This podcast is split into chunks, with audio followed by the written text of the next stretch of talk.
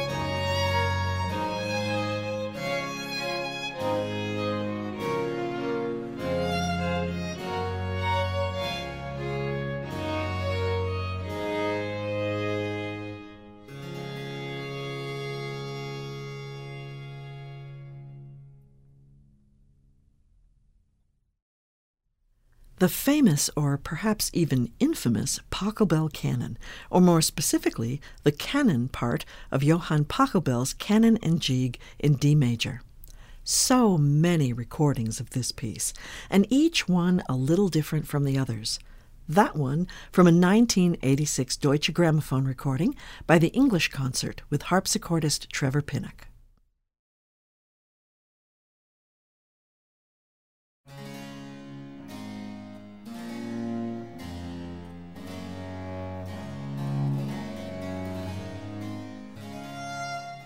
Can you imagine a world without the Pachelbel canon? Did you know that it only became really popular after the 1980 film Ordinary People, for which it was the theme? And did you know that the piece was completely unknown until the early 20th century when a musicologist named Max Seifert found it in a library in Berlin? He must have shown it to his colleague Gustav Beckmann, who published it in a musicological article in 1919. There are recordings of the piece out there that last for three minutes and others that last nine minutes. We don't know what Johannes Pachelbel or Pachelbel had in mind for a tempo. And by the way, Pachelbel is how his name is said in Germany, not like Taco Bell at all. The piece doesn't exist in an autograph or even a copy from the time of Pachelbel, only in a single source in an unknown hand, probably from the early 19th century, a hundred years after his death. And it bears no tempo indication of any kind. But heaven knows it's a canon or round because, first of all, it's titled that way, and second, all three parts are fully written out in the sole manuscript. Before the advent of relatively cheap wood based rather than rag based paper, a piece like this would very possibly have had its melody written only once, with the word canon indicated, either in writing or as a symbol, to tell us where the next player begins.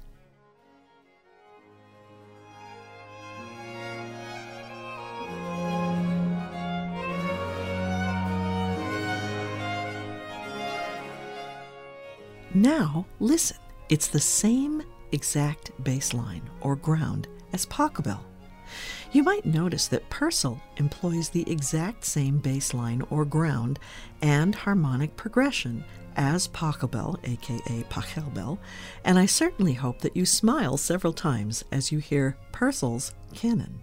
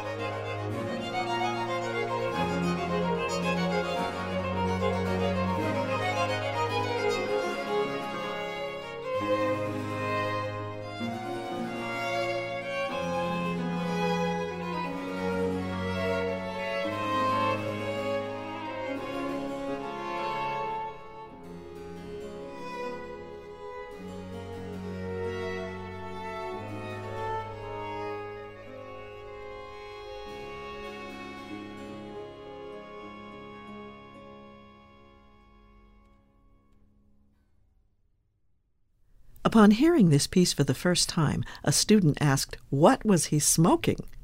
I suspect that Purcell was smoking English music from at least a hundred years before, when false relations, that is, for example, playing B flat and B natural simultaneously, were an integral part of the English musical landscape. Think Byrd, Tallis, and even earlier, and putting his own unique young spin on it. We heard the ensemble Three Parts Upon a Ground playing Purcell's eponymous canon on their 1993 Harmonia Mundi France CD, also entitled Three Parts Upon a Ground. Purcell also composed simpler rounds meant just for fun, such as this one. So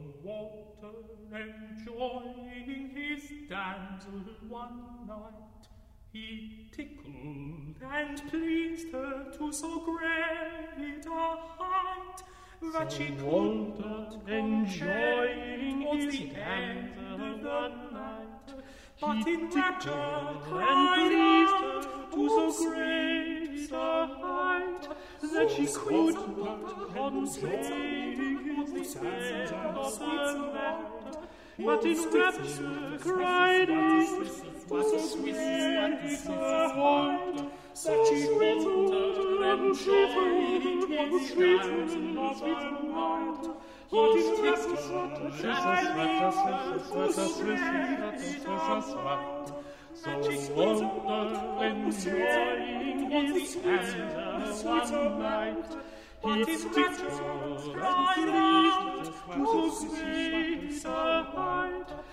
that she could not contain with the head of the mat. But in rapture cried out to sweet a height that she could sweet was the sweet of sweet the matter, but in rapture cried out, Oh, sweet Sir Walter, oh, sweet Sir Walter, oh, sweet Sir Walter, oh, sweet Sir, sweet Sir Walter, oh, Swisses Water, Swisses Water, Swisses Water, Swisses Water, Swisses Water. The Hilliard Ensemble sang the round Sir Walter Enjoying His Damsel from their 1985 Harmonia Mundi France recording, The Singing Club. While the 17th century prepared the ground, as it were, for the crowning achievements of instrumental canonic literature, the vocal round saw a significant revival in the English catch collections. The first of these, Thomas Ravenscroft's Pammelia from 1609, contains a hundred works, some of them by Ravenscroft himself, that continue the vocal tradition of the Middle Ages and the Renaissance, whose primary function was social rather than artistic. Here's an example of such a round, imitating rustic accents and attitudes. I have house and land in Kent, and if you love me, love me now. I have house and land in Kent, and if you love me, love me now. Twopence halfpenny is my rent. I cannot come every day to woe. Twopence halfpenny is his rent. He cannot come every day to woe. It's my father's eldest son. My mother, he doth love me well. It's my father's eldest son. My mother, Each can evilly clout my shoe, and each full well can ring a bell. For he can heavily clout his shoe, and he full well can ring a bell. My father, he gave me a hug. My mother, she gave me a zow. My father, he gave me a hug. My mother, she gave me a zow. I have a godfather dwells thereby, and he on me bestowed a plough. He has a godfather dwells thereby, and he on him bestowed a plough. One time I gave thee a paper of pins, another time a tawdry lace. One time I gave thee a paper of pins, another time a tawdry lace. And if thou wilt not grant me love, in truth it should die before thy face. And if thou wilt not grant him love, in truth he'll die before thy face. It shall be twice our wits and lord, it shall have ladies many fair. It shall be twice our wits and lord, it shall have ladies many fair. And if thou hast my heart in hold, and in my mind seems passing rare. And if thou hast his heart in hold, and in his mind seems passing rare. Each will put on my best white slop, and each will wear my yellow hose. Each will put on my best white slop, and each will wear my yellow hose. And on my head a good grey hat, and in each stick a lovely rose. And on his head a good grey hat, and in his stick a lovely rose. Wherefore cease off, make no delay, and if you'll love me, love me now. Wherefore cease off, make no delay, and if you'll love me, love me now. Or else he seeks some other where, for it cannot come every day to woo. Or else he seeks some other where, for he cannot come every day to woo. That was the Dufay Collective performing A Wooing Song of a Yeoman of Kent's Son on their Chandos CD from 1995 called Johnny Cock Thy Beaver. Its provocative title cockily suggests, and correctly so, that 17th century English rounds delighted in double meanings, as we hear in this song about a man who very kindly attached a handle to a woman's hairbrush. Maid Mary, having broke the handle of her hair broom, and hearing that man John had a long stick would fit it, desired him to put it in for her. My man John had a thing that was long. My maid Mary had a thing that was hairy. My man John put his thing that was long into my maid Mary's thing that was heavy, a thing that was heavy, a thing that was heavy. My man John put his thing that was long into my maid Mary's thing that was heavy, My maid Mary then stirred it about till with stirring and stirring at length it came out. But then my man John thrust it in once again and knocked it most stoutly to make it remain to make it remain. He knocked it most stoutly. Knocked it to make it remain, to make it remain. He knocked it most stoutly to make it remain. But John, with much knocking so wide and so long, that his long thing slips out still in spite of his soul till wearied and vexed, and with knocking grown sore, why the pop take the hole, but I'll knock it no more. A pop take the hole. He knocked it first thing that was Pop take the hole, till wearied and vexed, and with knocking grown sore, why the pop take the hole, but I'll knock it no more.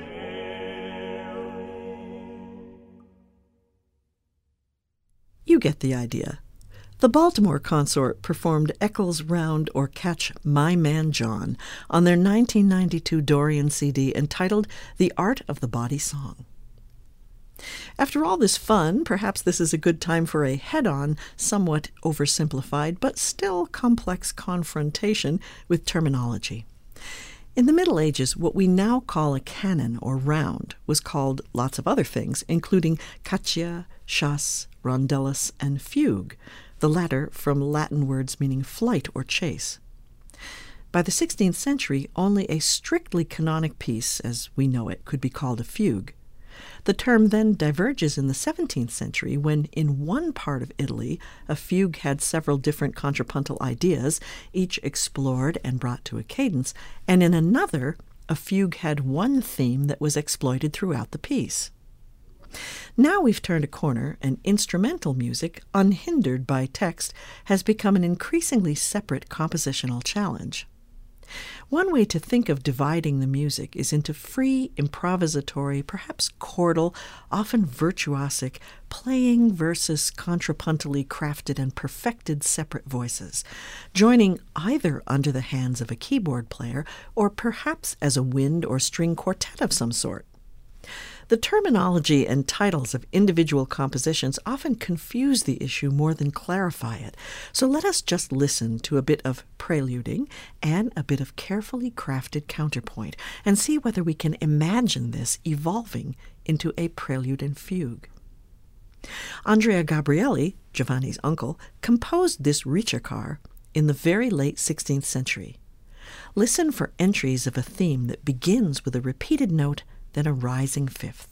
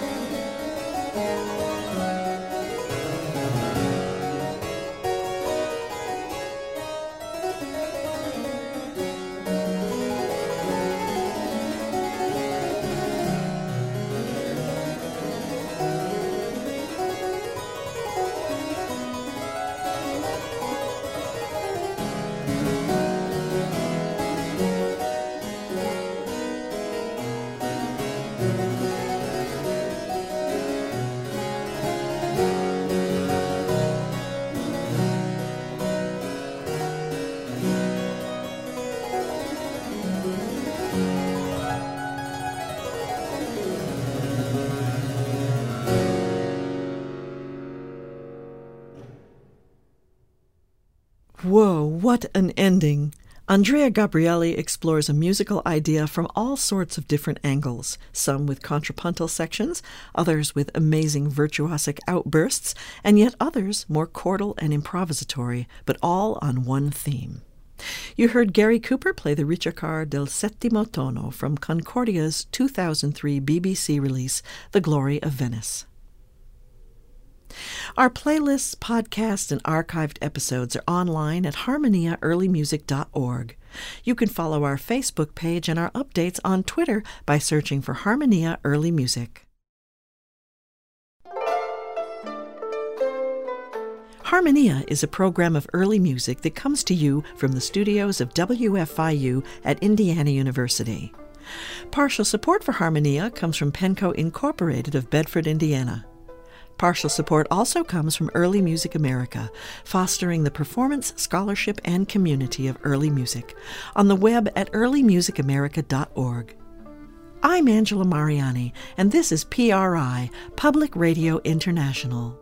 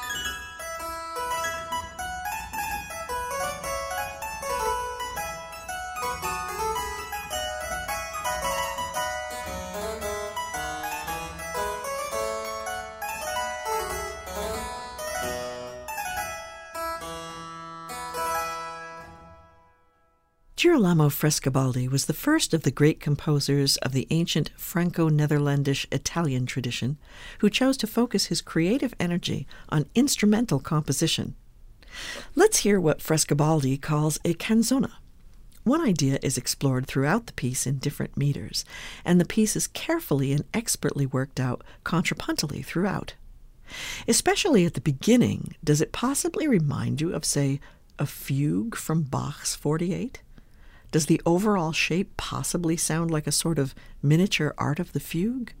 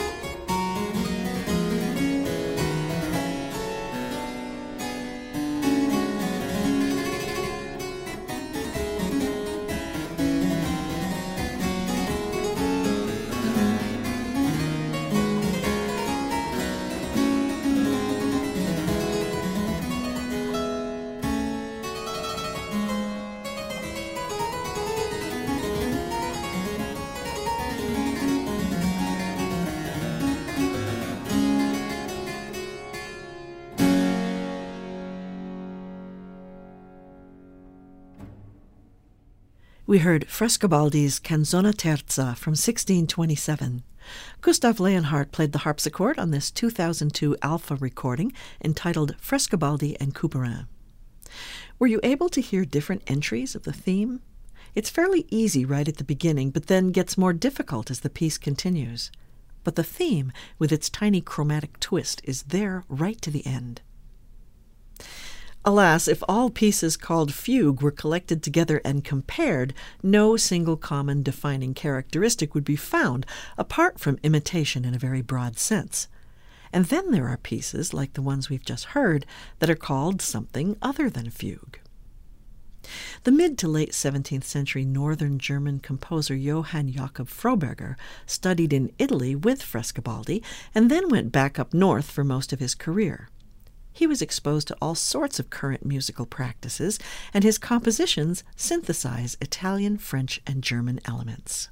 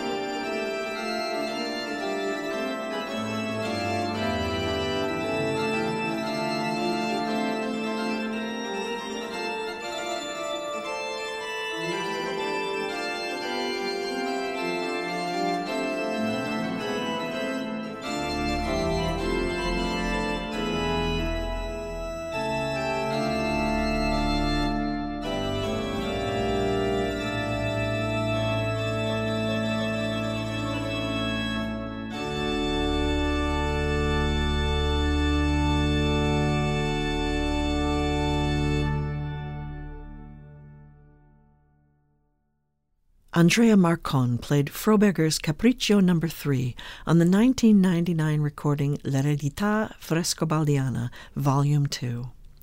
Calling his piece a capriccio, Froberger uses points of imitation the way a ricercar does, and helps bind together the northern and southern European ideas of what constitutes a fugue.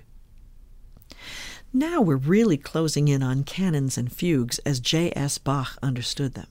The next generation in Germany includes the composer Georg Böhm, who was particularly influential on the young J.S. Bach. Let's listen to a prelude and fugue of Böhm.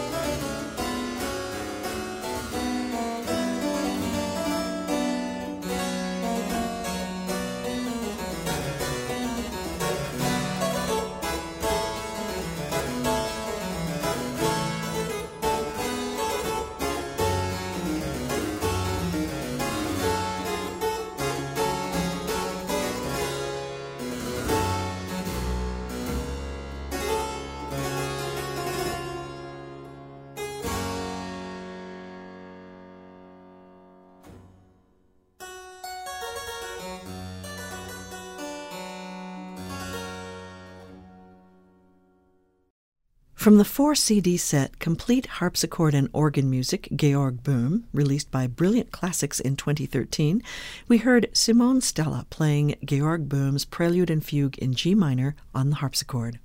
This collection of works by Böhm, a composer who was a strong influence on J.S. Bach, is also our featured recording on Harmonia this week. Here's a chaconne by Böhm with some striking and rather modern sounding chord changes.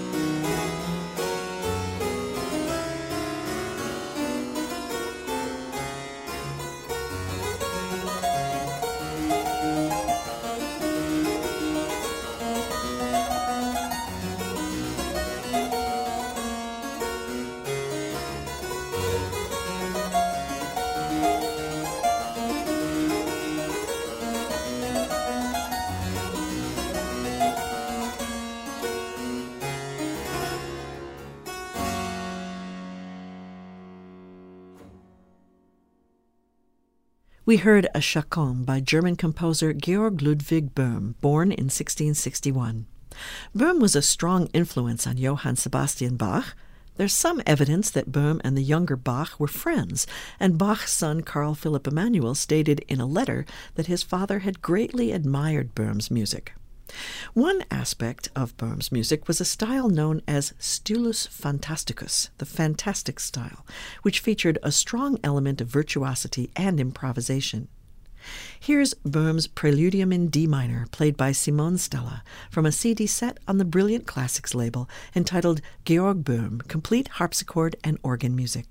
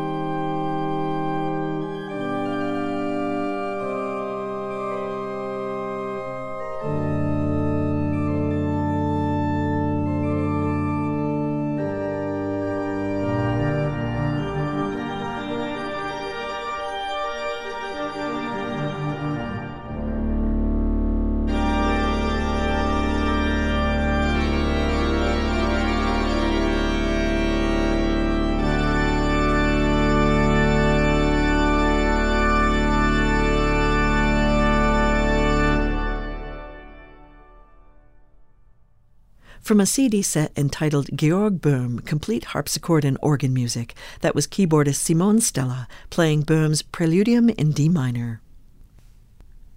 More music, stories, history, recordings, and other information about the world of early music can be found on our Harmonia Early Music podcasts, online at harmoniaearlymusic.org, and through iTunes.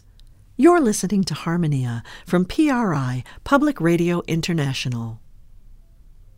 Harmonia is a production of WFIU and part of the educational mission of Indiana University. Additional resources come from the William and Gail Cook Music Library at the Indiana University Jacobs School of Music. We welcome your thoughts about any part of this program or about early music in general. You can leave a comment or question anytime by visiting harmoniaearlymusic.org and clicking on Contact. The writer for this edition of Harmonia was Wendy Gillespie. Thanks to our studio engineer Michael Pashkash and our staff, Wendy Gillespie and Luann Johnson. Additional technical support comes from KTTZ at Texas Tech University in Lubbock, Texas. Our producer is Elizabeth Clark, our executive producer is John Bailey, and I'm Angela Mariani, inviting you to join us again for the next edition of Harmonia.